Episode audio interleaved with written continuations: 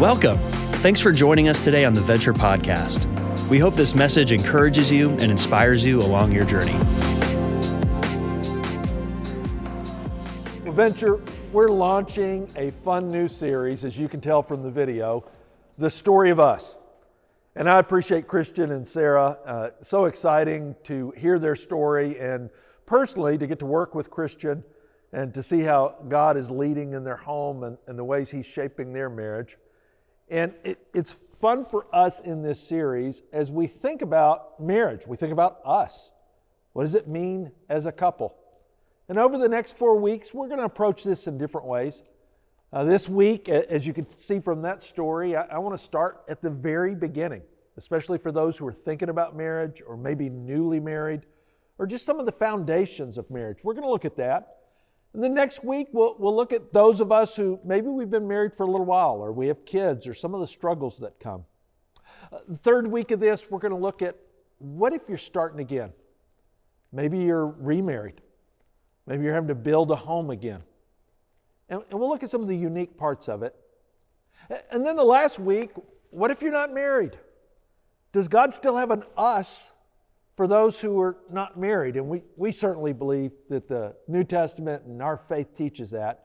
And so we'll talk about what that means. And each week you're going to get to hear some different stories here from different perspectives. But for this week, as I said, we want to look at the very beginning. You know, I was thinking about my marriage. It was 30 years ago, this last December. We celebrated our 30th anniversary, and uh, in the middle of COVID and all that was going on, hopefully with things opening up a little bit more, I, I owe Lee a, an anniversary celebration still. Uh, maybe I should call Murph and we can do some mini banding with Murph together. That can be our uh, anniversary. I think Lee has greater plans than that, but that might be fun to do as well. But 30 years ago, I, I remember getting married and I didn't have a lot of money. We went on our uh, honeymoon. We drove, went from Memphis, Tennessee to East Tennessee up in the mountains. And uh, we drove around all the different restaurants, and, and, we had the classic. Across the back of the car was the Just Married, and they hung the cans in the back, everything with it. And while we were there that week on the honeymoon, the Just Married written on the car, a, a couple of times as we went into restaurants, we would pull in, and someone would see it and pay for our dinner, just kind of in celebration. And even when I got home, you know, for a while I thought maybe I should keep it on the back of the car, see if we can milk this for a little bit longer. There reaches a point post honeymoon, though, you kind of have to wipe away that saying, the just married. And yet, as you think about it, and we think about marriage, and we think about the story of us, unfortunately, that phrase applies to a lot of marriages. You're just married. And I don't mean time wise, I mean quality wise. It's kind of settled into, well, we're just married, we're making it. And I don't know about you, I, I don't want to be just anything in life. Certainly not in marriage. Certainly not if we believe that Jesus Christ has changed everything. And He actually brings a difference to our marriage as much as anything else. And so, as we look at it this week, uh, again, as I think about starting out in marriage and some basic fundamental principles, um, some of these would be the kind of thing that I would say in a marriage sermon. It's interesting, anytime I do a marriage, I'll, I'll do a smaller sermon with it. And later, almost invariably, the people who get the most out of it are the people there who've been married for a long time because they actually know what it means. So, while these are some principles for launching, or maybe some principles you should think about if you want to get married, these are also some principles that apply to any marriage. And I think all of us could take note. Here's the first thing I would just call any couple to, especially right out of the gate, right at the start, is that you should make it a lifetime commitment. Just choose right out of the gate this is a lifetime commitment.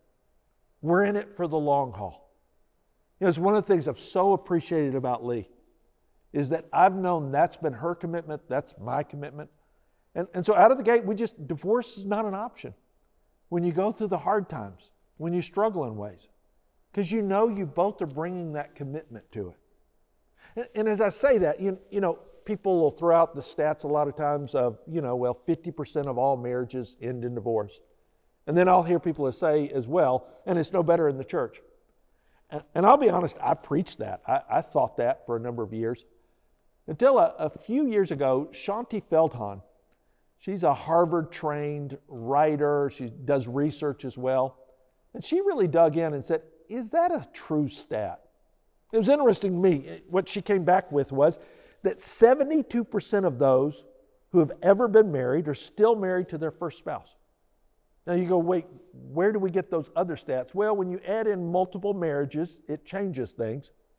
But she said, if you really drill down, based on other rates and factors, the average first marriage divorce rate, the average rate of those who are in their first marriage and get divorced, is probably closer to about 25%, not, not 50 with it. And the other thing that she brought out that you hear all the time, well, being a Christian makes no difference. She said, actually, if you dig into that a little bit more, not just people that would claim Christianity, but couples that really practice their faith. People that, that they attend church, it, it's a fundamental part of their life. It lowers that divorce rate that much more. In fact, from her studies, she said if you really make your faith part of your life, it lowers the divorce rate anywhere from 25 to all the way up to 50% in some of the studies. And, and so I say all that, I, I don't want to fight about stats. I just want to proclaim it does make a difference. Your faith makes a difference, commitment makes a difference. And, and if you choose out of the gate to go, man, I am in this for the long haul, it makes a difference. Not to mention the fact it's what God calls us to. In fact, when Jesus was asked about marriage, uh, if you look in Scripture in Mark 10, he says, from the beginning of creation, so he goes all the way back to the very beginning. Here's how God defined it God made them male and female. he says, So man and woman in this. Therefore, a man shall leave his father and mother and hold fast to his wife, and the two shall become one flesh. He's actually quoting out of Genesis. So Jesus says, uh, you know, we don't have to redefine marriage or what it means. From the very beginning, God made it. It's man and a woman. They bond together. There's this one flesh unity that they come together. It's a mystery that Paul tells us. But notice what Jesus adds to it that you don't find in the Genesis passage. He says, What therefore God has joined together, let not man separate. That's interesting to me. And, and if you read that Mark 10 passage, he really calls his followers and, and the people of that day to really live that out. That Jesus actually believed this marriage commitment was important enough that if God has brought you together, don't let any person separate it. And we know in Scripture, God hates divorce. He says that. He hates divorce. Now, let me be clear on that, though. He doesn't say he hates divorced people, he hates what divorce does to people the impact on them, and the pain of it. And so when he, when he sees divorce, he hates that because he knows and, and if you've been through it, you know the trauma and the pain that comes with it. In fact, as I said, in a couple weeks, we will talk through man, how do you rebuild your life? What are, what are some things that come out of it? Because God can bring and redeem any situation. I always teach that. But as you're starting out of marriage, part of it is embracing this principle that Jesus said it God brought you together. What God has joined together. God put the two of you in this, and He designed this. And, and I think it's important to see that because when you get into marriage, I mean, going into it, you're so in love. And, and part of it, anytime you fall in love, there's about an 18 month window where your brain is flooded with chemicals. It just is. Different hormones that hit it. And so when it says love is blind, you're in, in that. But when you come into marriage, especially, there, there's these aha moments. I like the cooking show Chopped. I don't know if you've ever seen it. It's on the Food Network. They have all these chefs they're brought in for this competition. And, and if you watch it, they have to make an appetizer and then an entree and then a dessert. But the interesting part is they don't know the ingredients going in. In fact, they have the mystery basket and they all open the basket and there's four ingredients in it. And, and they'll pull it out, and usually, you know, a couple of the ingredients are pretty normal. Then they start throwing some curveball, and then there's always something out there. I mean, they kind of pull it out and it's okay, you've got to work with a leg of lamb. And then you got broccolini. And then they kind of, oh, kimchi paste. And then out of the blue, they'll be like sour gummy worms. Now make a dinner with it. And, and you can see them, they, they've got this look like, oh, who put this in there? What am I going to do with this? And I think it's a great picture because when you get married, uh, in a lot of ways, as much as you think you know that person, it's like opening the mystery basket. And, you know, for her, she looks in and she goes, Oh, yes, he's smart and ambitious. Oh, I love that ingredient. Oh, he's tenderhearted. Love that ingredient. Oh, wait, he's inept with his hands. Huh, can't do anything around the house. Hmm, that's interesting. Oh, he loves video games and plays them into late in the night. Wait, who put that in there? Or he looks at it and says, Oh man, she's so beautiful. Love that, love that. Oh, she's so smart. Oh, wait, she's never on time. Oh, she's never heard of a budget in her life. She spends money like crazy. I mean, I don't care who it is. When you open it up, and it's not just four ingredients. I mean, as the longer you're married, you start discovering this person. And every so often you'll ask yourself, man, who put that in there? Why are we dealing with that? And you might tell yourself early on, well, oh, I can change him. Oh, she'll stop that. And we all grow in ways. But I'm just telling you, there's certain parts of the person you've married, that's who they are. And God brought you together.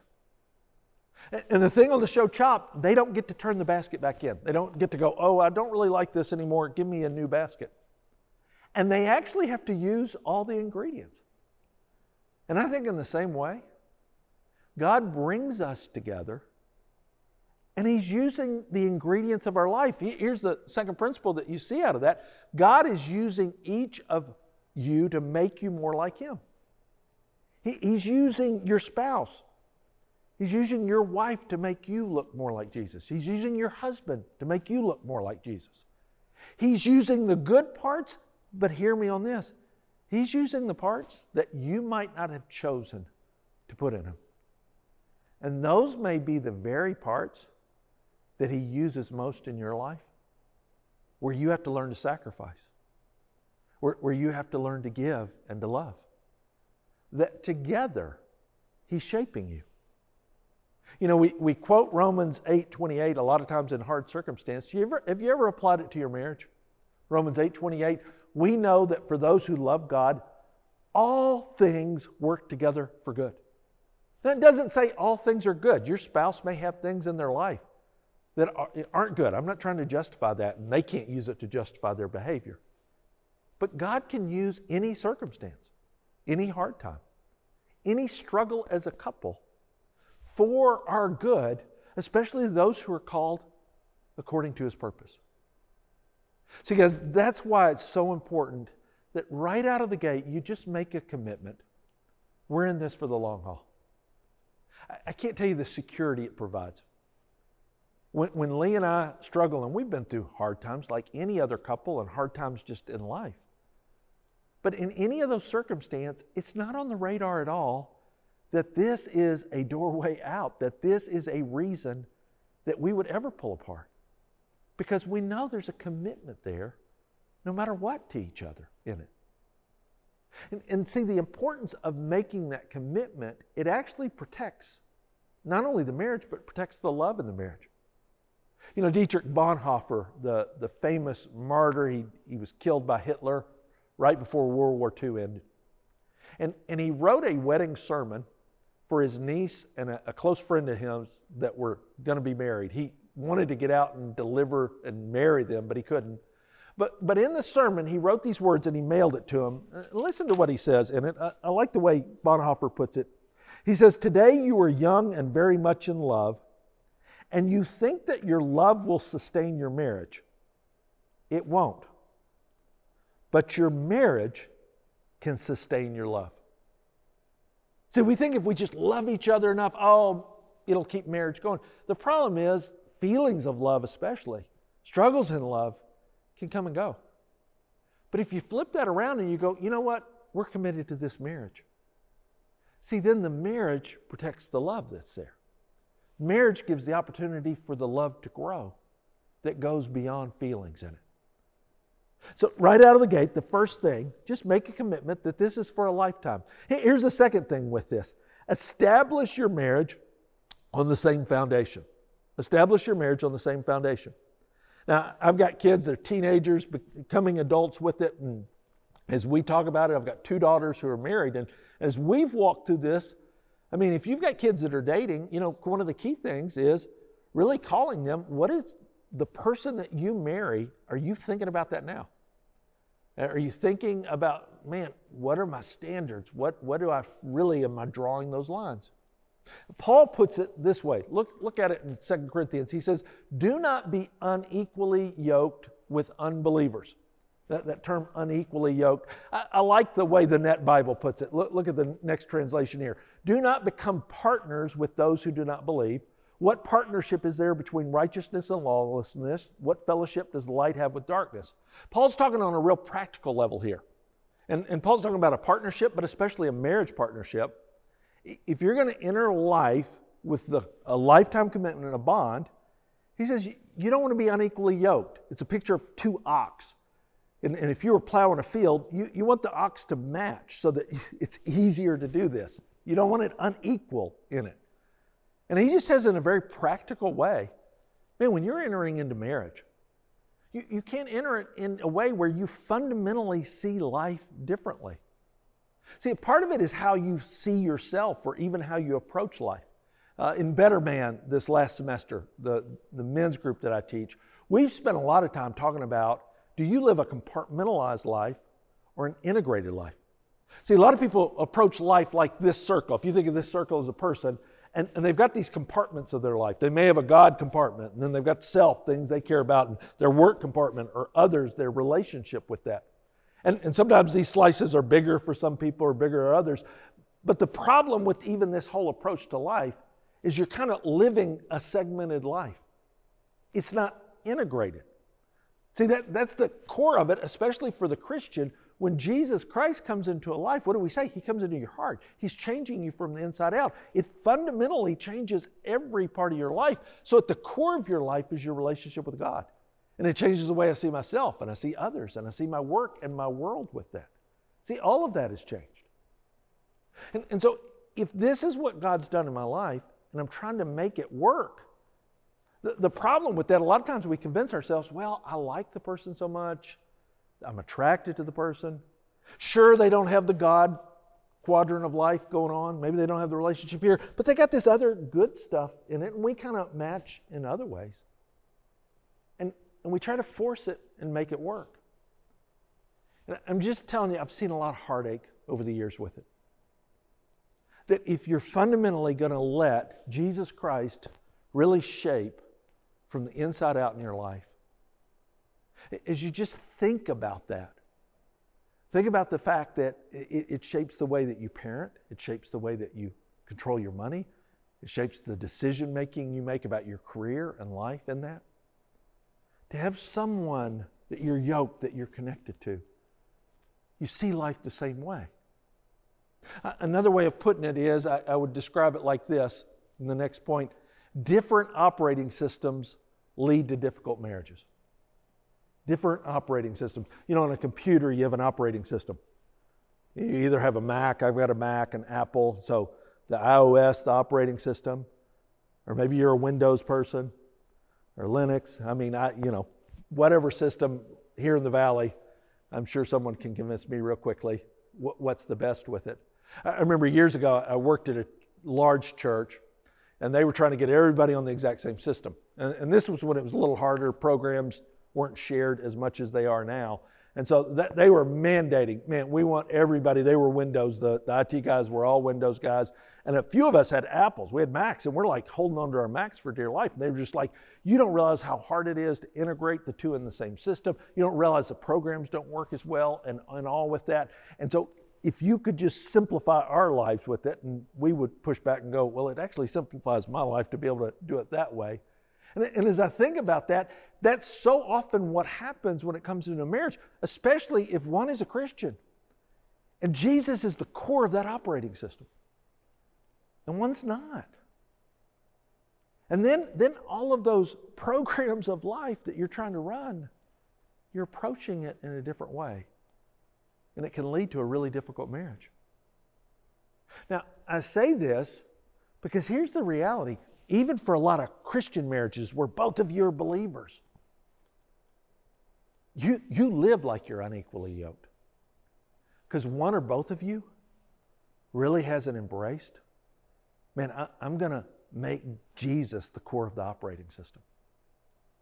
So when I say that commitment, here's the point that you see in this choose to actually live according to what Christ commanded. Choose to actually live according to what He commanded. I'm not just talking about marriage passages. Before you ever get to a marriage passage, anything that, that says in the Bible, if I were to take this Bible and literally go through it and cut out everything, especially in the New Testament, that it says about marriage, and still hand it to you and tell you to live according to it, you'd be amazed how much your marriage would improve just living out the other commands. Just making Christ the core of your operating system.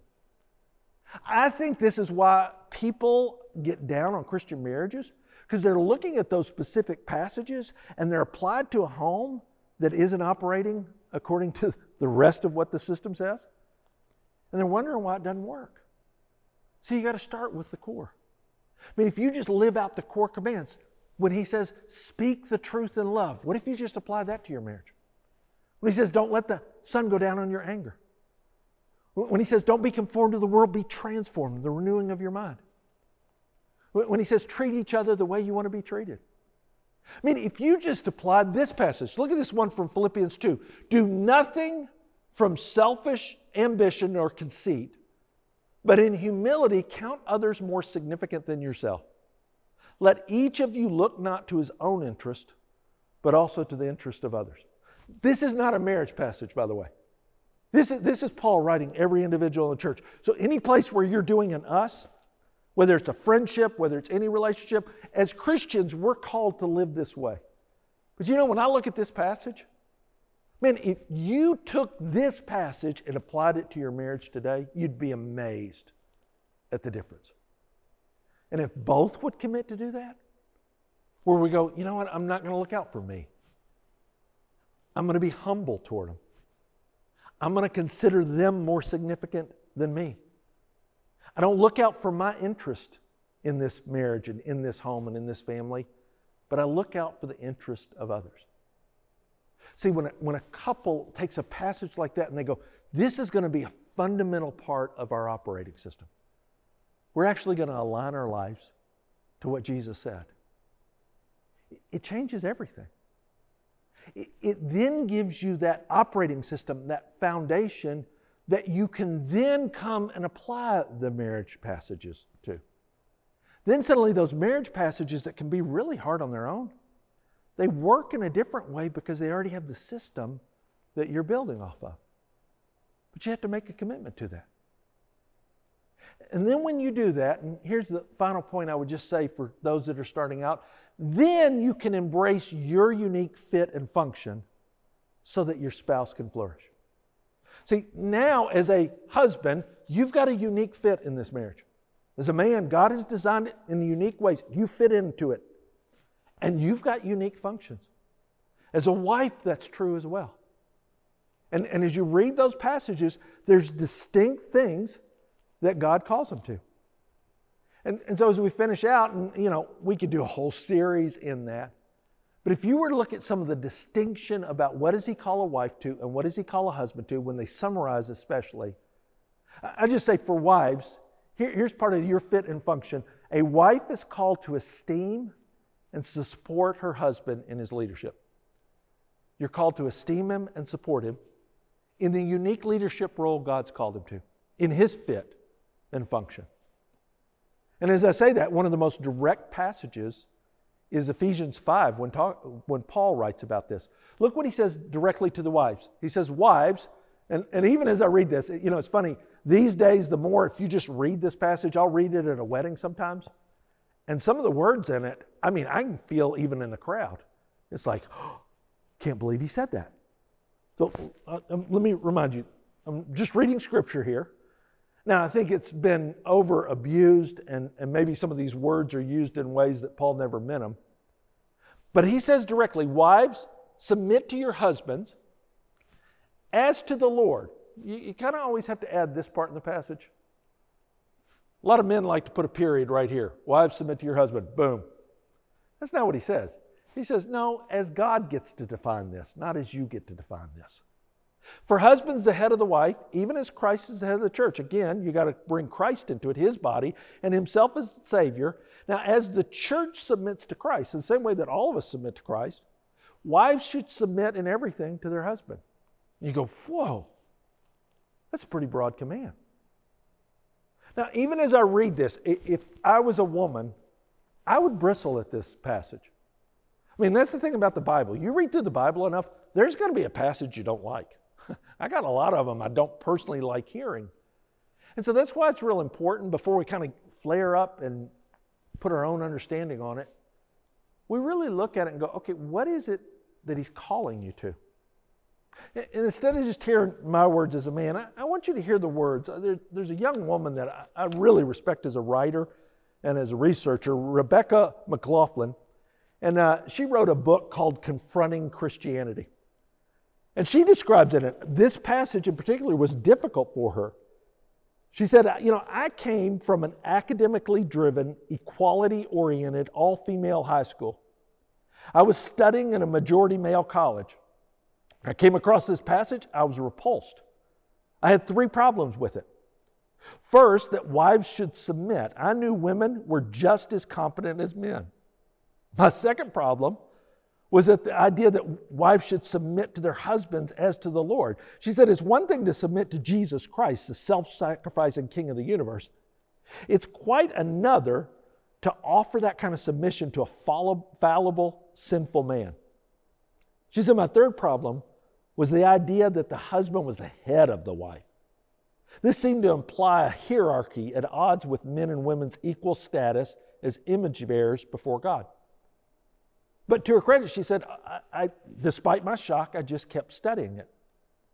And when I trained my lens on the command to husbands, the Ephesians passage came into focus. She said, I had to look at both sides of it.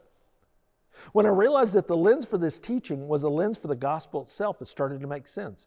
If the message of Jesus is true, no one comes to the table with rights. The only way to enter is flat on your face, male or female.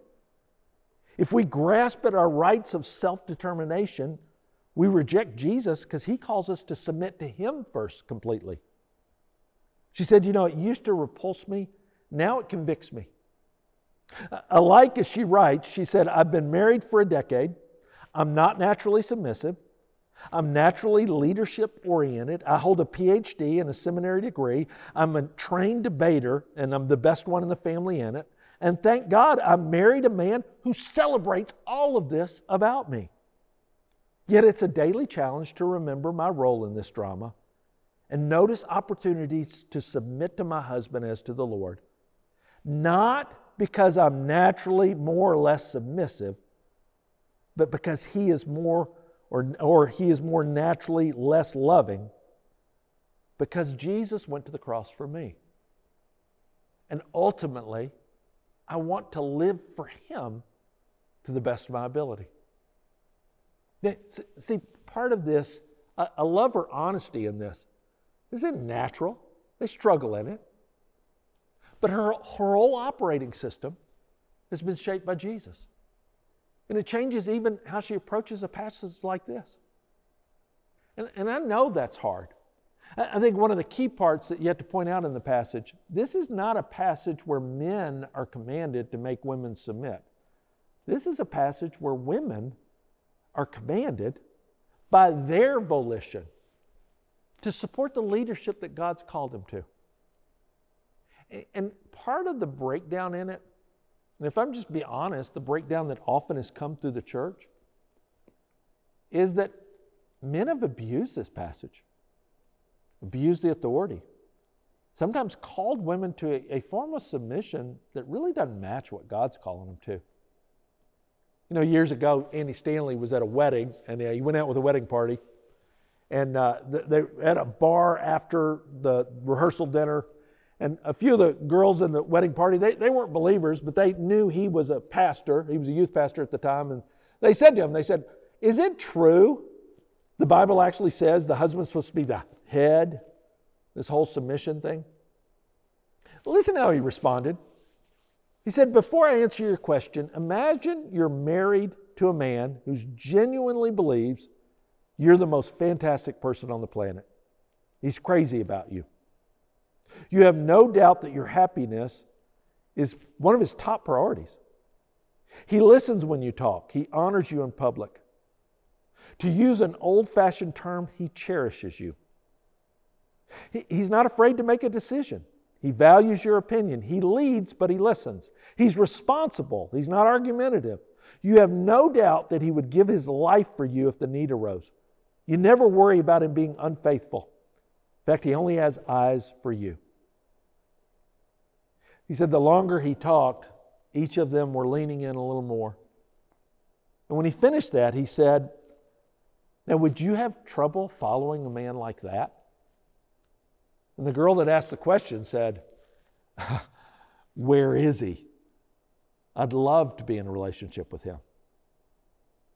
Andy's point in it, and when he finished, he says, You know, the person that has chosen to leverage himself, the man who's chosen to live out what Christ called him to do, it fits even in the hard command of what the wife's called to do.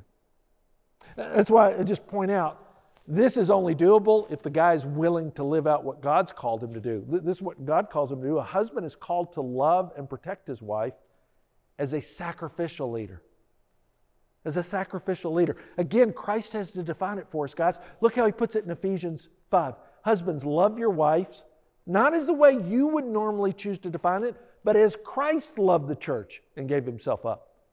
Look how Peter put it. Peter was married, by the way. He says, likewise, husbands, live with your wives in an understanding way. Peter doesn't say, oh, you're going to reach this point of understanding her completely. He says, you live in an understanding way. You know what that means? You're constantly growing and learning to understand her more. That takes effort. He says, showing honor to her. You honor her, and he says it's the weaker vessel. Now, the term here, especially in the Greek, it's not lesser vessel. Doesn't mean that she's lesser than you. Peter's just honest here. Here's what he's saying to men you need to recognize you have the strength, you have the power, whether it's physical power, sometimes it's financial power, sometimes it's verbal power. You have the power as a man to really hurt her, to abuse her, to cause damage. Peter says you never do that. So you don't use your power to ever hurt her. You use it to protect her. It's what God's called you to. She would never feel threatened by you. She'd never feel scared of you. She doesn't pull back from that power because she likes it, because she feels more empowered with you around. Peter says, You do this since they're heirs with you of the grace of life. In other words, you're equal before God, and you do this so that your prayers may not be hindered. I love this line. Peter's basically saying, You don't treat her this way, God's not listening to your prayers. That's a pretty strong statement, isn't it? Your prayers are hindered. Because here's the reality, and, I always like to point this out. Guys, if your wife is a follower of Jesus Christ, if your wife's a Christian, then God is not only your father, He's also your father in law. He's her daddy. And he cares how you treat her. And as her daddy, here's what he's saying don't come to church and act all spiritual. Don't bring all your prayers. Don't act like this, man. You're super spiritual guy. If you're not going to treat my daughter the way she needs to be treated. See, in all of this, it's hard to live that fit and that function. It cuts across all of us, it, it calls all of us to sacrifice. But we do that, and I'll close out what I called you to. We do that so that they can flourish. You, you do that for their sake, because remember, you're not looking out for your own interest, you're looking out for theirs. So, so that both the husband and wife when you're married, you want to see them fully flourish. You want to see them succeed. You want to see them be all that God designed them to be. You know, this last weekend, the Masters was on. I love the Masters. I love watching the Masters. It's at Augusta National Golf Club. this course down in Georgia. And uh, several years ago, uh, a good friend of mine, he's a, a, member there, his family's been connected to it for years. He, he called me on a Wednesday, it was a week of Masters, and uh, he, he said, Hey, what are you doing this weekend? The, the problem was uh, because Easter moves, sometimes Easter weekend lines up with the Masters weekend. And so as he called, I was working on, you know, Easter weekend. He said, Hey, what are you doing this weekend? I said, Well, I got Easter. And he goes, Oh, do you have any plans?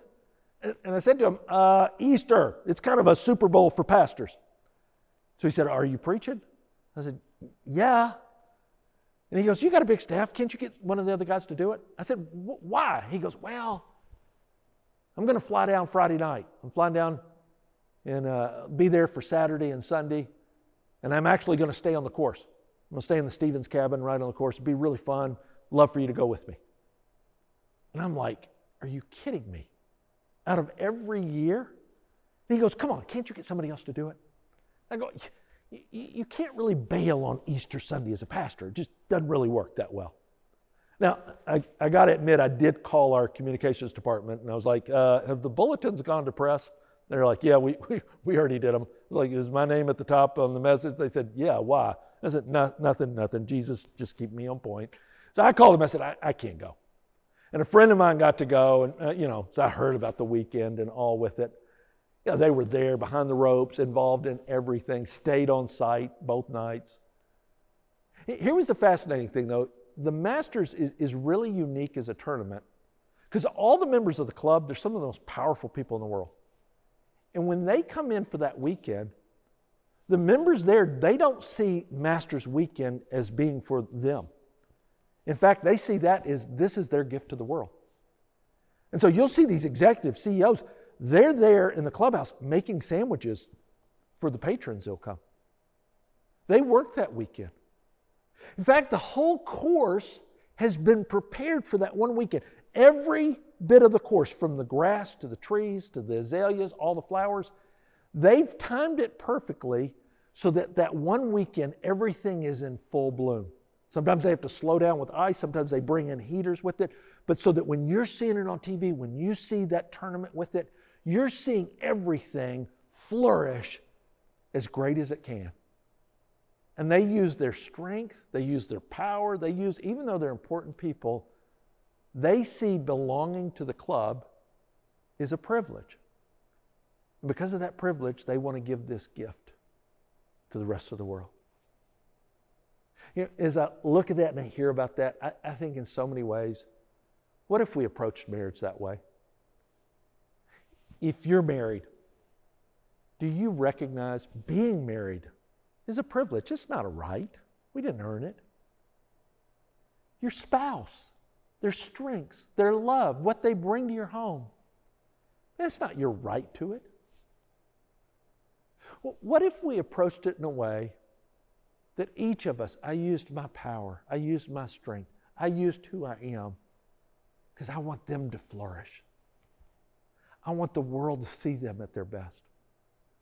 I, I, want my wife to be able to use any gifts and anything that God's called her to, that I don't just relegate it to what I think it should be. She needs to flourish in the way God's designed her to be. That you would do that for your husband and for your wife. Guys, that's how Jesus designed it. It takes a lifetime commitment to really live that out. It really does. Because over life, you learn how to do that more. It, it, it, takes an operating system that is based on Christ. It takes both of you really wrestling with Scripture and going, hey, I'm going to live out these unique commands that God's given me. See, you do that for their good, and ultimately, you do that for God's glory. Let's pray. God, I thank you. I thank you for the way you design marriage.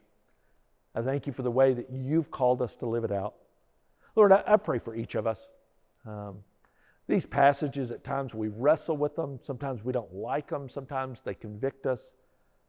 And more than the passage, to really live out in a home what it means to put others before me and especially to put Lee before me. Lord, I don't want to just preach this, I want to live this. I, I pray this for anybody who's hearing this. I pray for those who are starting their marriages. I pray for those who've been married for years. Lord, I pray for those that maybe they're struggling. I pray that you would bring good where maybe we don't see it right now. But we pray these things in Jesus' name. Amen. We hope today's message encouraged you in your journey of faith. To keep up with the latest messages and what's happening, make sure to subscribe to this podcast and visit venture.cc.